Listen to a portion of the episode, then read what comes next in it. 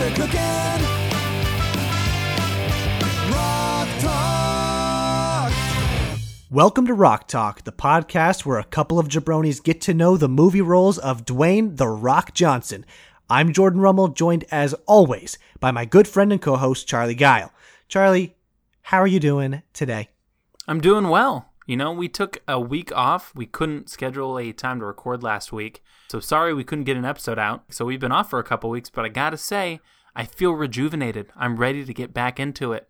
Yeah, this is nice. I feel I feel like limber. I feel I'm having a lot of uh, like mouth mobility right now. I'm feeling my diction is is on point. Let's do it. A lot of red red leather, yellow leather, red leather, yellow leather. Oh yeah. Uh, oh, Ron Burgundy vocal warm up. So thanks, uh, you know, sorry that uh, we took that gap, but we are back uh, with an excellent movie that we're going to review today. It very well may have set a new standard for buddy comedies, but before any of that, it is of course time to take a look at our rock news of the week. Mazel! That's fantastic news! As always, we have three pieces of news this week. Um, number one, Dwayne Johnson let it slip that Maui, his character in Moana, is based on his grandfather, uh, the High Chief Peter Maivia of Samoa. He retweeted uh, a link to a side by side picture of Maui and his grandfather, and I gotta say, uh, I can totally see that. You got the hair, uh, the the hair, the bod. wow, wow, Yeah, see, Kyle. Well done with the you're welcome. It looks good. Yeah, I think you know. I see it. I see it. I, I, you know what? That's how awesome is that to get to a point where you can base an animated character that you're playing off your own grandfather. I think that's pretty cool. Yeah, and he's such like he's so um concerned with constantly honoring his family and his heritage that it's really cool that he's able to work it into even uh, an animated movie. And like we said, Moana was very very aware of its uh, cultural representation. So this is just another uh, indicator of that. Thought it was really cool. Second piece of news we have Hobbs versus Shaw. The Fast and Furious spinoff finally has a release date. This movie is going to be amazing. I'm I'm very excited for it. I know it's a little bit controversial, but the release date that they got is July 26th, 2019. It's a little ways away. Usually they put out Fast and Furious movies every other year, but I guess with Hobbs versus Shaw coming out in 2019, that would push Fast 9 to at least 2020, which would make it what 3 years? Yeah, Three that's years? a that's a three year gap. I gotta say, so when I first heard this, I you know I was bummed, of course, that we got to wait uh, an extra year to see Fast Nine.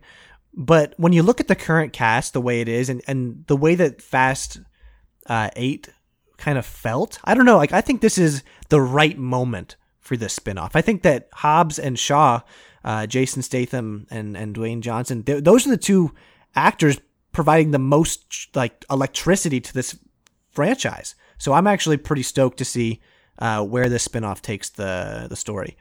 Yeah, I'm excited for it too, but I gotta say, I'm a little concerned that this movie is going to be a Seven Bucks Productions film. Uh, this is Dwayne Johnson's production company. So far, they've only done, they've only released one movie, and that was Baywatch, which we uh, all love and hate at the same time. and and they're going to be doing Jumanji, so you know we'll see how that turns out. But I gotta say, I would rather it stay uh, whatever production company was was putting out the fast movies before that.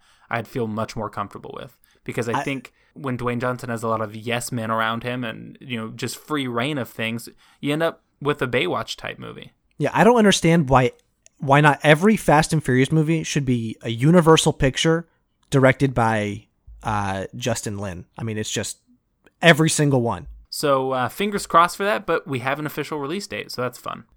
Uh, and number three, this is something that's been brought to our attention by our good friend Casey Wassman, and we saw bouncing around on Twitter anyway. This is a Medium post that Dwayne Johnson retweeted, and in the wake of you know all these Harvey Weinstein allegations, uh, Ben Affleck allegations, this is called the Rock Test, a hack for men who don't want to be accused of sexual harassment. And it's sort of a tongue in cheek post about. Well, Jordan, do you want to take this? Do you want to explain it a little bit? Yeah, so and so basically the way the way the rock test works is you treat all women in a work environment the way that you would treat Dwayne the Rock Johnson. Uh, it kind of avoids, you know, any kind of gray area in in how uh, men tend to approach women in the workplace. But if you just replace a woman with uh, Dwayne Johnson, uh, you should be able to figure out your behavior. So says author and Victoria Clark. It's I mean you should check this article out if you haven't read it. It's it's not only funny uh, and, and and fairly tongue in cheek, but it, there's a certain truth within it that's pretty. Uh, it's it's pretty interesting. I don't know. I think that she kind of hit the nail on the head with it. Yeah, I mean, uh, let me read this part of it. It's pretty funny. Uh, they go through different situations. And situation one is Karen is a friend who recently moved to your city, wants to pick your brain and get coffee with you. There's just one problem. Karen looks like this, and it's a picture of a, an attractive young woman. And said, Oh, shoot, she's pretty, in the face even. What to do? Goes down to say, Close your eyes, take a deep breath, and when you open them, pretend Karen looks like this. And it's a picture of Dwayne Johnson on the set of Skyscraper. just uh, emerging out of gnarled wreckage. Yeah. Wow, Karen looks pretty tough and strong and sweaty. She looks like a person who's working very hard to achieve her goals. So this is that's sort of the way this is written. I definitely would recommend reading this. Um, I think it's really funny and it's it's woke and it's The Rock. So we like that. it is woke. I just recently learned that term. uh, I really enjoyed the SNL uh, fake commercial with Ryan Gosling. Levi's Wokes. Did you see that? No, I didn't see. Oh, it's really funny. I would suggest you go watch that too. I will take a look at this last week's SNL, but first, it's time for us to get into this movie, and that means it's time for Daddy to go to work. Daddy's gotta go to work. All right, like we said, this week we are taking a look at Central Intelligence, 2013 PG 13 action comedy starring Dwayne Johnson and Kevin Hart. This movie was made with a budget of about $50 million, and on opening weekend, uh, made made uh, more than half of that, a little over 35.5 mil. It ended up grossing about 127 million uh, na- nationwide. So this movie made a good amount of bucks. Uh, and people liked it. And Dwayne Johnson was actually nominated for a Critics' Choice Award for Best Actor in a Comedy. So, you know, after what was about eight movies of just pretty much extreme action dating back to Snitch in 2013, this was a really big comedic turn for Dwayne Johnson. Oh, for sure. Uh, before that, you know, his sort of more lighthearted roles were more family friendly type roles, like the Tooth Fairy or the Game Plan. And this, honestly, is at least for for comedy where I think Dwayne Johnson really hits his sweet spot.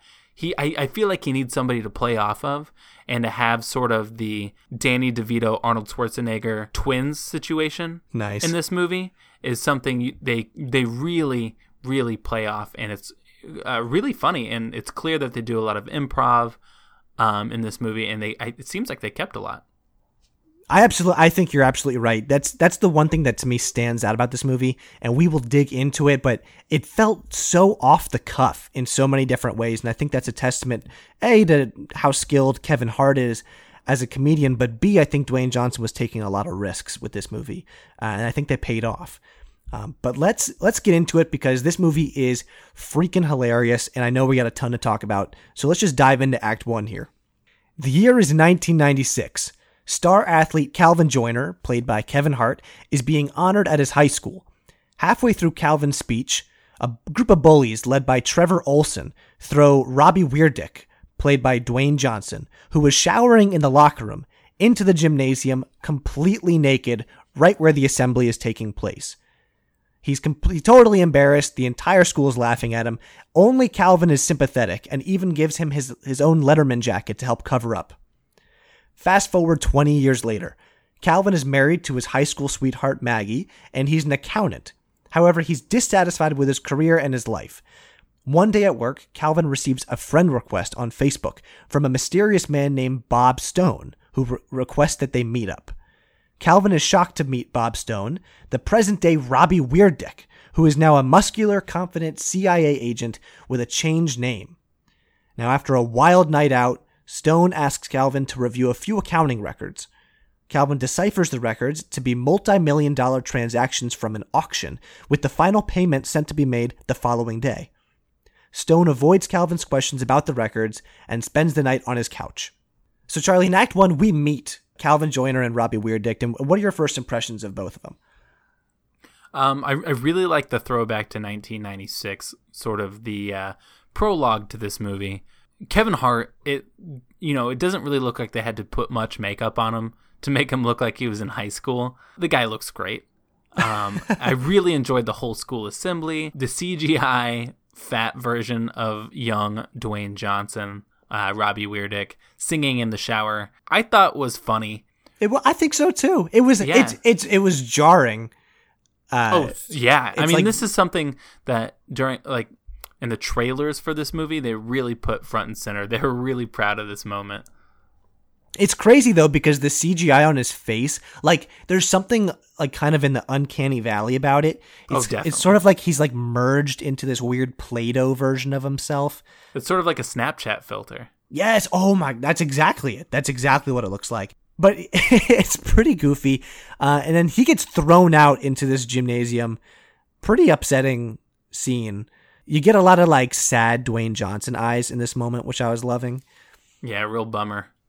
Um, but you know, it, you know, we see Bob Stone reach out to Calvin Joyner at you know in present day. Uh, they meet up at a bar. I really, the bar scene is one of my favorite scenes in this movie because you get to see that even though Robbie Wheirdicht has changed his name to Bob Stone and now he's like a successful, um, more or less secret agent who's jacked, confident, strong, all those things. You could see that like in the presence of his high school hero, he sort of shrinks back into Robbie Wheirdicht. And so he's still kind of like this lovable nerd guy. Yeah, you know that's something that the the the, the summary of Act One doesn't really get into, but the way that that Wheirdicht speaks, the way that Bob Stone speaks in present day, especially around Calvin, is this is this like childish. You know, it's so clear that he idolizes Calvin, and it it's this goofy juxtaposition where you have this like totally jacked Dwayne Johnson, um, who is so capable and so sure of himself, but sort of speaks like like a like a 15 year old like he kind of has this like stilted way of speaking throughout the entire movie that's it's just kind of baffling and interesting Exactly. Yeah, he'll say things like "What? What? That's like what?" You know, things like that. He's like such like he's so nerdy. He wears. I love this little detail. He wears a leather fanny pack. And like in like in Johnson every fan- scene like Yeah. like if you're a Dwayne Johnson fan, you know that that leather fanny pack was made famous in that old photo of Dwayne Johnson, uh, where he's leaning up against the railing with his black turtleneck gold chain and black leather fanny pack. So that was a nice callback there. I really enjoyed that. He gives us one of the best one-liners that I think we see in all the Dwayne Johnson filmography, which is "I don't like bullies." I like that. it's it, it, it's it's so to the core of what Dwayne Johnson is now it's just so wholesome and like this pure but also like paternal almost i don't know i'd love that line it's a great line Is this? Hmm. We can get into this later, maybe. But is this the height of Dwayne Johnson's powers? I think that this is his total wheelhouse. Like I think like this movie to me gives him it's every single one of his best tools are being used so tremendously throughout. And I think that like dad, like dad Dwayne Johnson is an excellent Dwayne Johnson. I think it works. It works for him. Um, I also let's like, I want to talk about this fight scene though when they're in the bar because they have this crazy night out uh, and part of that is Dwayne Johnson when he when he puts this like I don't like bullies line. This is the first moment that we see his fight skills, and so in many ways this is similar to like in the rundown where we get like kind of an opening fight scene to show to kind of showcase Dwayne Johnson's strength. This was a pretty good one as far as like opening fight scenes go for Dwayne Johnson movies. I thought this did a really good job of highlighting everything we're gonna get in this film. Yeah, I think so too. Uh, and he's doing it all while wearing a unicorn T-shirt, which I love. It's Yes. awesome. He says, "Oh, I'm big into corns." Bob Stone is a total brony, absolute Yeah. brony. Oh, absolutely, he is. But you're right. I think the fight scene is great. You know, when these guys in the bar are picking on Kevin Hart, he sort of like he tries to first he tries to kind of deal with them without fighting them, tries to charm them and say, "Hey, everything's cool here." Uh, but you know, when they don't relent, you know, he sticks up for Calvin. Yeah, it's it's a good moment, and it's again, you know, we keep saying it, but when he gets to play Whistle, when it's a buddy role, when he gets to be a partner, it's so good. And there's just something about the way he sticks up for him that like you just want to root for him right away. I do have one question though. Yeah. There's a scene between the bar and Calvin's house where Bob Stone stays that night. They go back into the high school after hours. How did they get there? Okay, okay, good. Okay, very good point that they're in this high school. So I know I can tell you for a fact, my old high school, the doors to the gym are always open, and I don't know what that's about, but I've been inside my school many a time uh, in my post high school career because it's always open. As like weird as that is. So I was like, for me, actually, it's funny you bring that up because I was like, oh yeah, they're in their school like late at night as adults, like that. Like that just makes total sense to me. I, I, I don't know. For me, it wasn't even a. I think that's uh, a security problem. You're probably right. Fairfax High School, if you're listening, which I know you are, get on that. You mentioned one thing, one other thing, and this is in the prologue, but it pops up again um, because Dwayne Johnson has a flashback to when he got thrown out naked in the school assembly. So we get a young version of Kevin Hart using actual Kevin Hart, a young version of Dwayne Johnson using Dwayne Johnson's face, the young version of Jason Bateman, who we later find out is Jason Bateman, they don't use his face. They use some child actor that sort of kind of looks like him. I don't you're, know. You're right. Like the, when the when Trevor Olson and these bullies throw Robbie Weird Dick out into the gym, we don't get a Bateman appearance. And I actually, I mean, I think part of that is because, like, for I found it so hysterical when it turned around to be Bateman. Yeah, maybe they were saving that. Okay, and now we got to get to Act Two. This is okay. I just want to say, like, the plot in this movie gets a little nuts, and and Act Two is sort of where that kicks off. Uh, it's still great though, so try and follow along. The next morning, a group of CIA agents led by Pamela Harris, played by Amy Ryan, arrive at Calvin's house in search of Stone, who escapes. Harris tells Calvin that Bob Stone is actually a dangerous rogue agent who intends to sell satellite codes to the highest bidder. Soon after, Stone abducts Calvin, explaining that he's actually trying to stop a criminal known as the Black Badger from selling the codes, but he needs Calvin's help finding the coordinates of the deal's location. After an attack by a bounty hunter, Calvin flees Bob, only to be intercepted again by Harris, who tells him that actually Stone murdered his partner, Phil Stanton, played by Aaron Paul, and himself is the Black Badger. Even with this knowledge, Bob is somehow able to convince Calvin to help him, and Calvin ends up setting up a meeting with Trevor, who we learn is played by Jason Bateman, who is able to track the offshore account for the auction so they can get the deal's location. Trevor helps them, but bullies Bob once again, proving that he hasn't changed a bit since high school and revealing that Bob Stone still holds some of those traumas that he uh, received that day when he got thrown out into the gym. Harris calls Calvin, threatening to arrest his wife if he fails to help them detain Stone. This forces Calvin to betray Stone, who is then arrested by the CIA. As Harris tortures Stone to get him to confess, Calvin decides to help Stone escape, and they break out of the facility together. A lot going on in Act Two. We it really gets into this weeds, the weeds of this CIA plotline, but there's still a lot of really awesome moments in here. Yeah, I, I think so too. And I think first and foremost, that starts with Jason Bateman's turn uh, as the high school bully growing up. He's so good at playing a douche. It's not even funny. It's and, it, and you know what? It's hysterical. Like the way that he does this, where he he kind of starts off kind of repentant and you know very much like I was getting such Arrested Development Jason Bateman vibes at the beginning. But then, Oh, like, for sure. so such a hard turn into just like pure evil Jason Bateman. Yeah. Um, I do think it is worth listening to the clip of Jason Bateman talking to him. So we'll play that right Before now. you go, stay seated one second. Give me two minutes. Sit down. Men, a few years ago, I found the Lord Almighty. And ever since then, my life has been completely different. okay? He's got a plan for each and every one of us, and in his infinite wisdom, he makes no mistakes. Hmm? You're right about that. I think the Lord put you here because he wants me to get something off my chest. He wants me to clear my conscience, and he wants me to ask for forgiveness. Robert, what I did to you at that rally in senior year was a cowardly act. It's something that I've regretted every single day. Yeah? I mean, bullying is a, is a national crisis. It can leave people with a lifetime of pain. So, I just want to say how truly sorry I am for what happened, you know? Or for what I, for what I did. It didn't just happen. I did it. I did it, and I wish to God that I had not done it. So I'm hoping that you can find it in your heart to forgive me. I wasn't expecting this at all. Oh, I know. It. I know. I, Just so happy. I don't know what to say. how about you say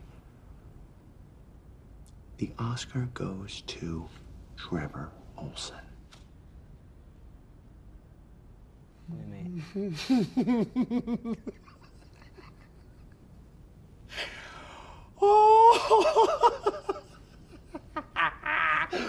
Dick! You stupid ass! Good God, you're dumb. Dumber than ever, I guess. And you too, Calvin. Look at that stupid look on those two faces. The Lord taught me to care. Unbelievable. I'm a Scientologist, okay? That's A. And Thetan free since 2003. Clear as shit. And I'm sorry for what I did. Let me tell you what I'm sorry about. I'm sorry I didn't toss your naked ass out there three more times. It was the best senior prank ever. I still get emails about it. God, I okay. It's just so just delicious. It's such a good clip. Yeah, they gave him about three minutes to himself, and he took advantage of every single second of it. I think it's so funny. It's like weird dick, the- weird dick. Like- yeah, I, I love that. I love him saying, and I'm a Scientologist. That's A.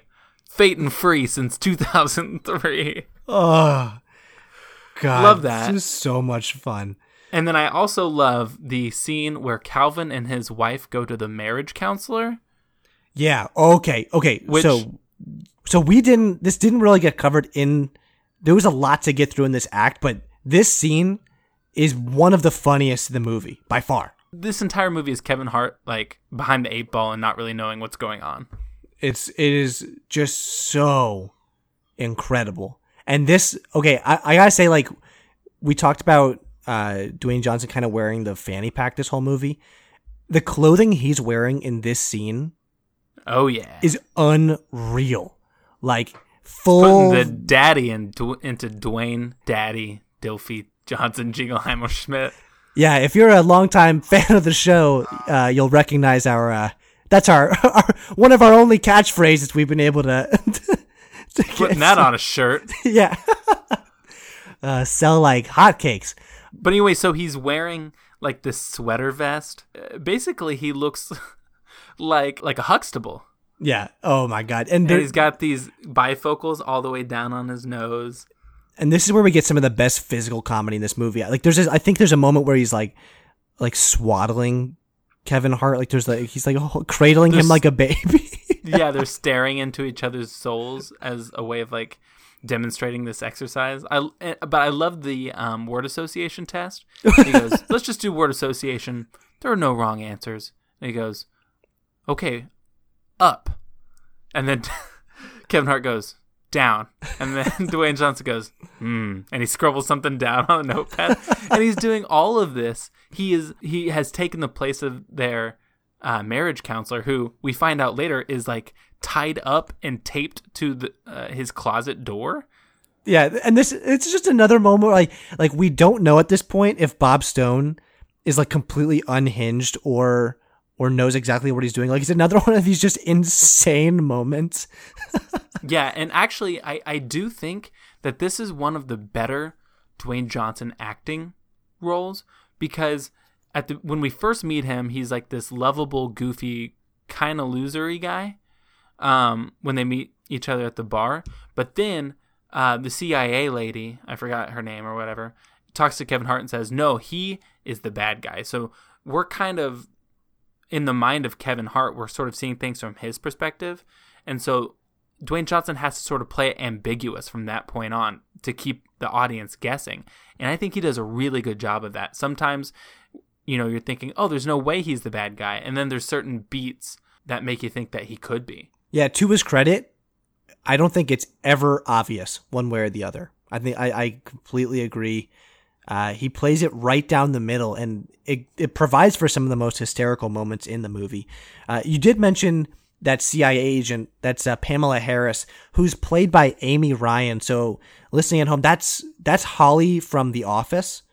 Uh, she will always be Holly from The Office. And I'll tell you, another Office alum that's involved with this movie is Andy from The Office. Ed Helms is uh, the executive producer of this movie. and it's it's I mean when you when you told me that it makes so much sense because this movie it's just like it's hysterical and he's proven himself to have a pretty gifted comedic touch and for him to be a producer on this movie the first one where Dwayne Johnson's asked to to truly be funny and like in a fairly adult comedy uh it, I mean he killed it his fingerprints are all over this movie Well, it's it's him and Steve Mnuchin, uh, Treasury Secretary, uh, who is also responsible for the travesty that was Suicide Squad. so it was a Oh, bit of a, a mixed bag there, but this movie turned out. Happy to report um, that it turned out much better than Suicide Squad. and I I know we just mentioned the kind of like physical physical gags in this movie. There's okay, this is, there's this scene where Bob Stone is captured by the CIA with when Calvin betrays him, and then Pamela Harris is torturing Bob to try and get him to confess to being the Black Badger, and she like breaks all of his fingers which leads to this moment where at the end of it where Calvin when Calvin breaks Bob out of the facility they like go in for a high five. And and, and Dwayne Yeah. Johnson's fingers are like all mangled and, and horrible oh god Yeah, it made me There's so There's a couple dizzy of different moments like this. Like later on in the movie, after he rips the guy's throat out, Roadhouse style, which I love that too. This movie is full of different callbacks. We have 16 Candles. We have Roadhouse. Uh, he even Kevin Hart earlier in the movie even mention, uh, mentions Hercules, which oh my god you amazing know uh, Dwayne Johnson was in. So, uh, but anyway, so yeah, uh, after Dwayne Johnson rips this guy's rips Aaron Paul's throat out at the end of the movie, he like goes to like give Calvin a hand, and he's still holding the trachea. I love so for I gotta say I love any movie where an organ is is ripped out by hand.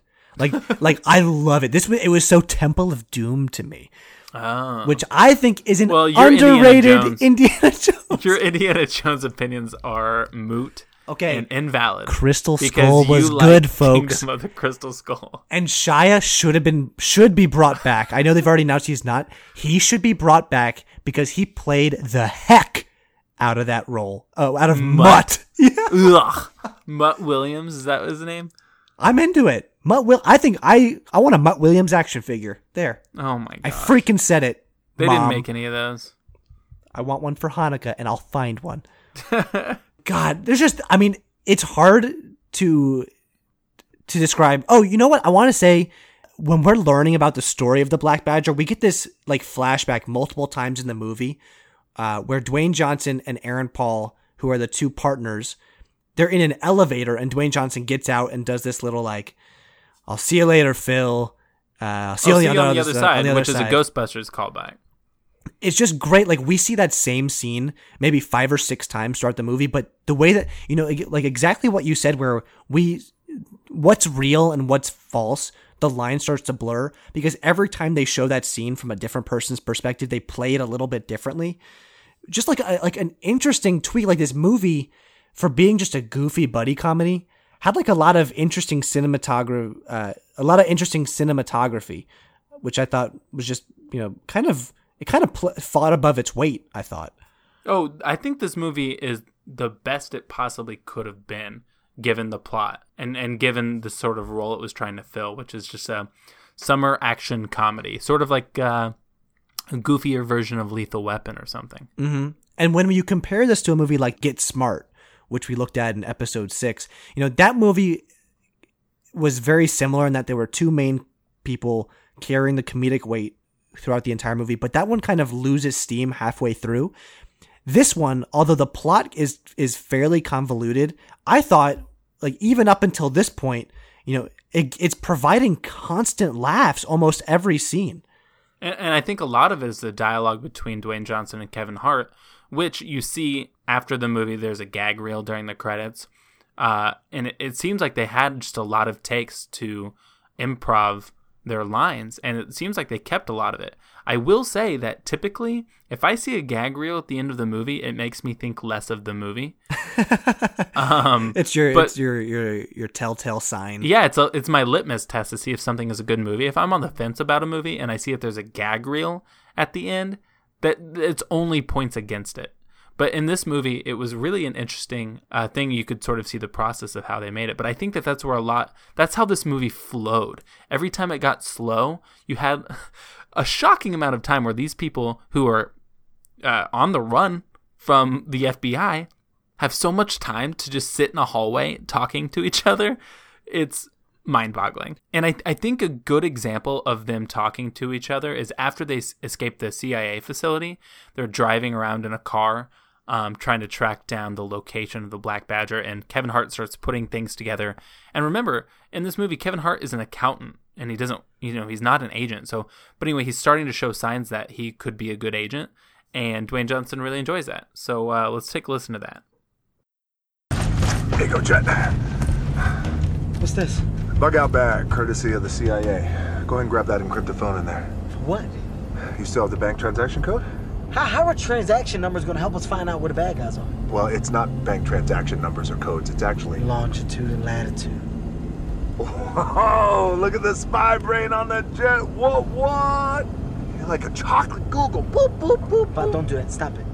Stop it. You're getting good at this, man. Yeah, you're absolutely right. It's longitude and latitude. All you got to do is plug those digits into the GPS, and boom, we're gonna catch the buyer and the badger just like that. I you know and and that's maybe not the best example, but you know you can really see that they have a rapport. These guys really were born to be in a movie together. and and that's one thing in that gag reel you can kind of see like they're all over each other's social media uh, which i think you know one of the best ways to kind of get to get to know the head of dwayne johnson is to take a look at look at his instagram account kevin hart was all over his instagram Oh yeah, especially during the filming of Jumanji. You know, we'll see them back in action.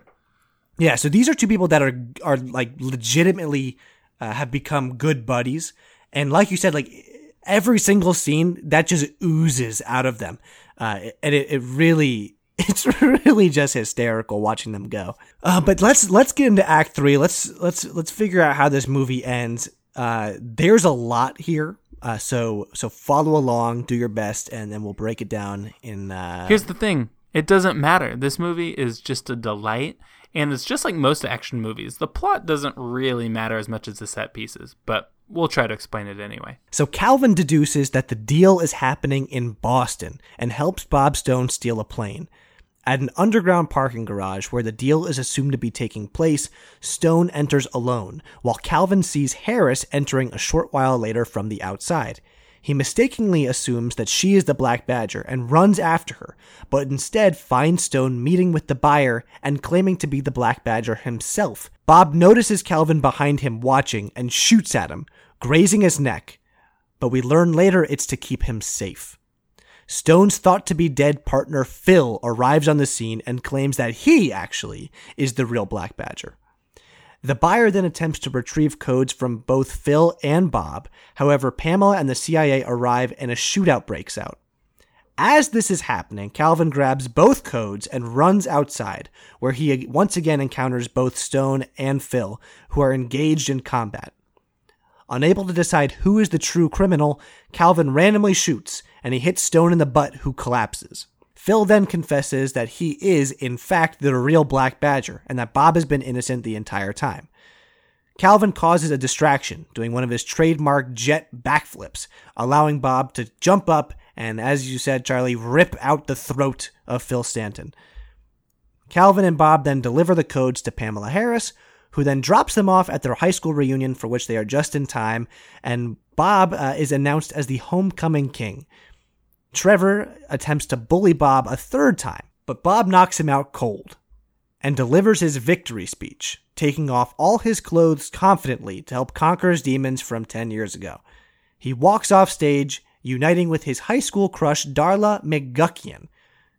As the movie ends, we see that Calvin has joined the CIA, and as a gift for his first day on the job, Bob gives Calvin back his varsity jacket, which he's kept from that one fateful day in high school. And they drive off, uh, upon which I can only imagine they begin a new life of solving crimes together.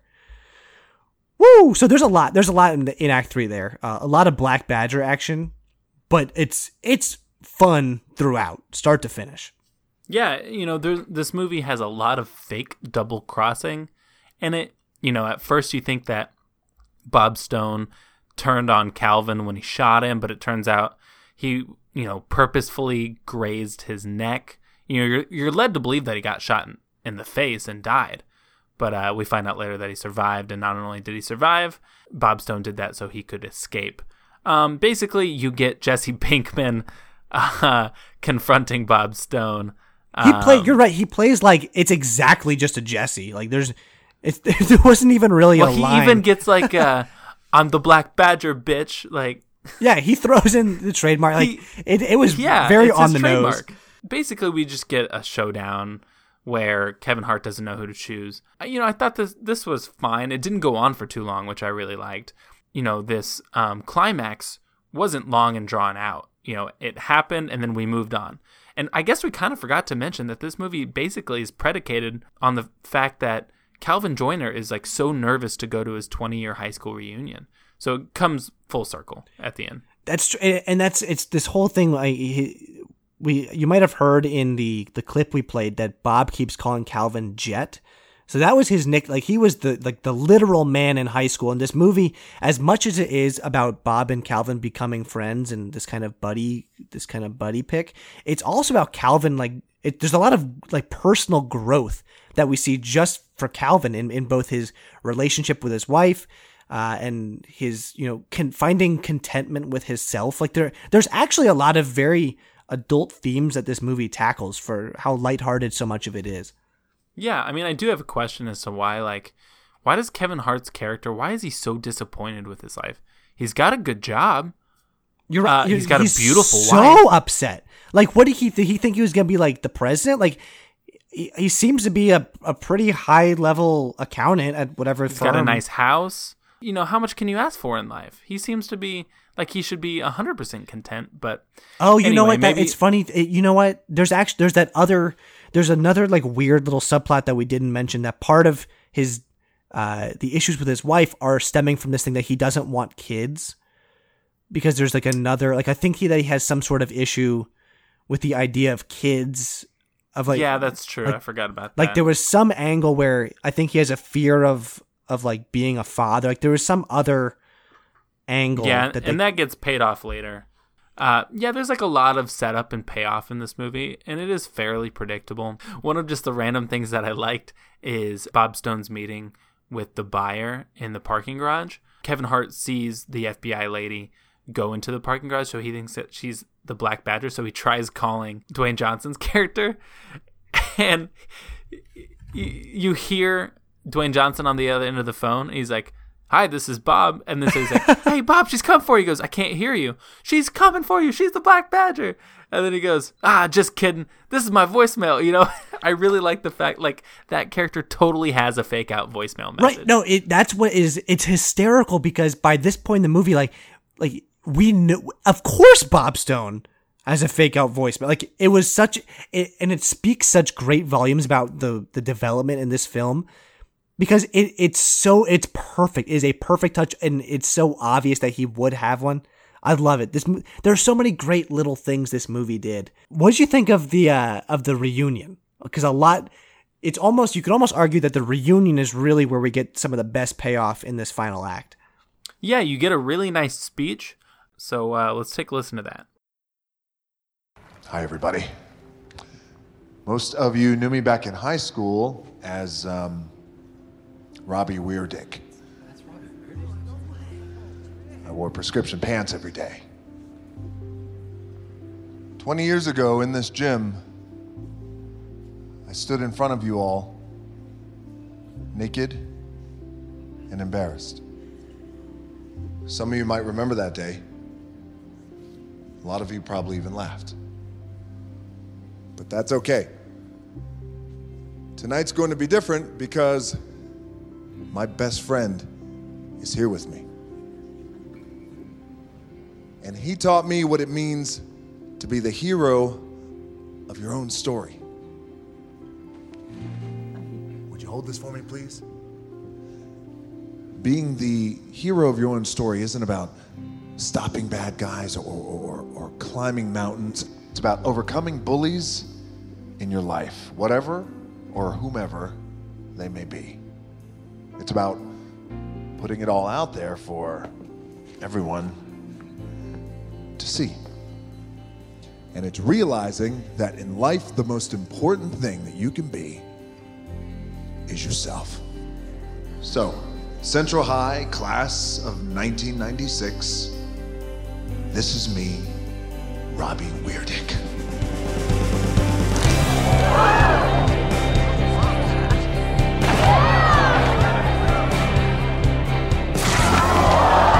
Oh, my God. Bob just went commando. One of the things that we do see, which I believe is a first, is we get rock butt. Oh yeah, Full on rock butt. total butt. rock butt. Now, let me ask you a question. Do you think it's a butt double or do you think he did it? I think it's true butt. You think it's him? I'm going on record because you know what? Rocky's Hold on, got let me get a good look. Let me pull it up here. Rocky has got Zippy to hide. Zippy. He's got a butt chiseled true. out of diamond. Uh, well, so he didn't he get shot in the previous scene in the butt? He did. Yes, Kevin Hart does uh does Do we see? Hold on. Do we see a wound when we see butt? I don't recall wound. Hold on. Let me try pulling it up. Uh, and another thing, his high school crush is played by Melissa McCarthy, so they end up together, which I really liked. Don't and I, you know, I love that we get like a full on makeout with those two at the end. Yeah. Like that's another. I think that it- it might Oh. be one of the first. Hold on. We might. There might be. Yep. There's a wound We have confirmation. Or a bandage on on. Basically, it's on his right hip. But yeah, we get like full backle nudity. which is probably a first as far as Dwayne Johnson movies go.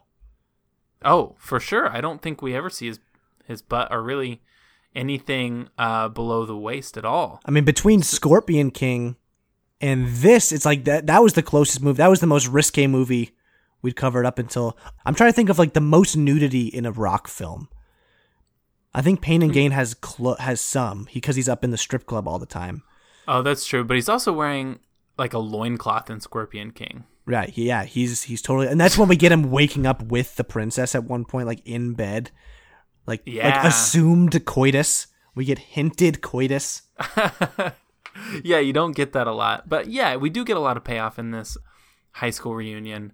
Uh, yeah, everything turns out well, and it really it does seem like they're trying to set up a sequel with Calvin joining the CIA. this is a movie I would be just thrilled to watch a sequel to. I think, Oh, like for sure. because they don't have to do like they could strip the plot back, make it so bare bones. There's just make it a bad guy who wants to blow up like the White House, like literally just make it some like very basic plot, and then just let these two go back and forth. Do a it could be a Get Smart starring Dwayne Johnson and Kevin Hart. Oh, for sure. I I think that this movie sort of makes up for a lot of the shortcomings of Get Smart. A lot of the beats are the same.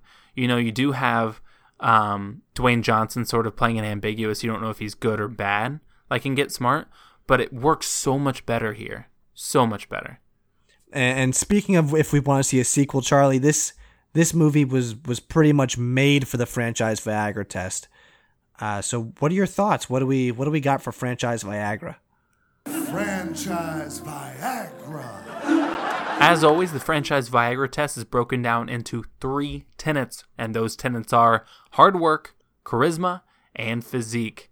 Uh, hard work. I I think he's working hard. I think Dwayne Johnson is acting his injured butt off, and I think it pays off. He's funny, he's charming, he's goofy, and I love it. charisma. Yeah, a, lot of this goes into it. The Bob Stone character for me isn't a sort of perfect person. You know, he has shortcomings, like social shortcomings. I think that just makes him even more lovable. He's not sort of turning into this all encompassing good guy in every sense of the word person, which I kind of have a problem with uh, for like maybe Fast 8 Dwayne Johnson. And I think this one really hits a sweet spot for me. Physique, obviously, we see a lot of it, especially at the end. It's as good as it's ever been. So for me, uh, every step of the way, this definitely passes the franchise Viagra test. I would 100% see a sequel of this movie. I think you're absolutely right. I think this is a brilliant example of the franchise Viagra test at work. It doesn't hurt that he's paired up with such a dynamic co star, but certainly I think Dwayne Johnson carries a lot of the weight in this movie and is a significant reason that Central Intelligence deserves to see a sequel. So I, I too think that he passes the franchise Viagra test with flying colors. For sure. And I, I think, you know, we just did a rankings episode. For me, the rundown had the best sidekick in it, Seann William Scott. Do you think that Kevin Hart usurps Seann William Scott for that role? Uh, I do. I do actually. I think that I, as much as I like the rundown, I, I think so too. I I think that Seann William Scott to to borrow a, a phrase I used earlier, I think that he played above his weight in the rundown. I think that he showed kind of the best of what he could be. Uh, so this is not a knock to him at all, but I think that Kevin Hart really brings uh, an exciting electricity to this film that when paired up with the dopiness of Dwayne Johnson's character, this is what Baywatch failed to do. I think they went for it. I think Zac Efron was meant to emulate this kind of, you know, have this little dopey back and forth the way that Kevin Hart and Dwayne Johnson do in this movie, but it's incomparable because I think. Oh well, yeah, because Kevin Hart's a comedian.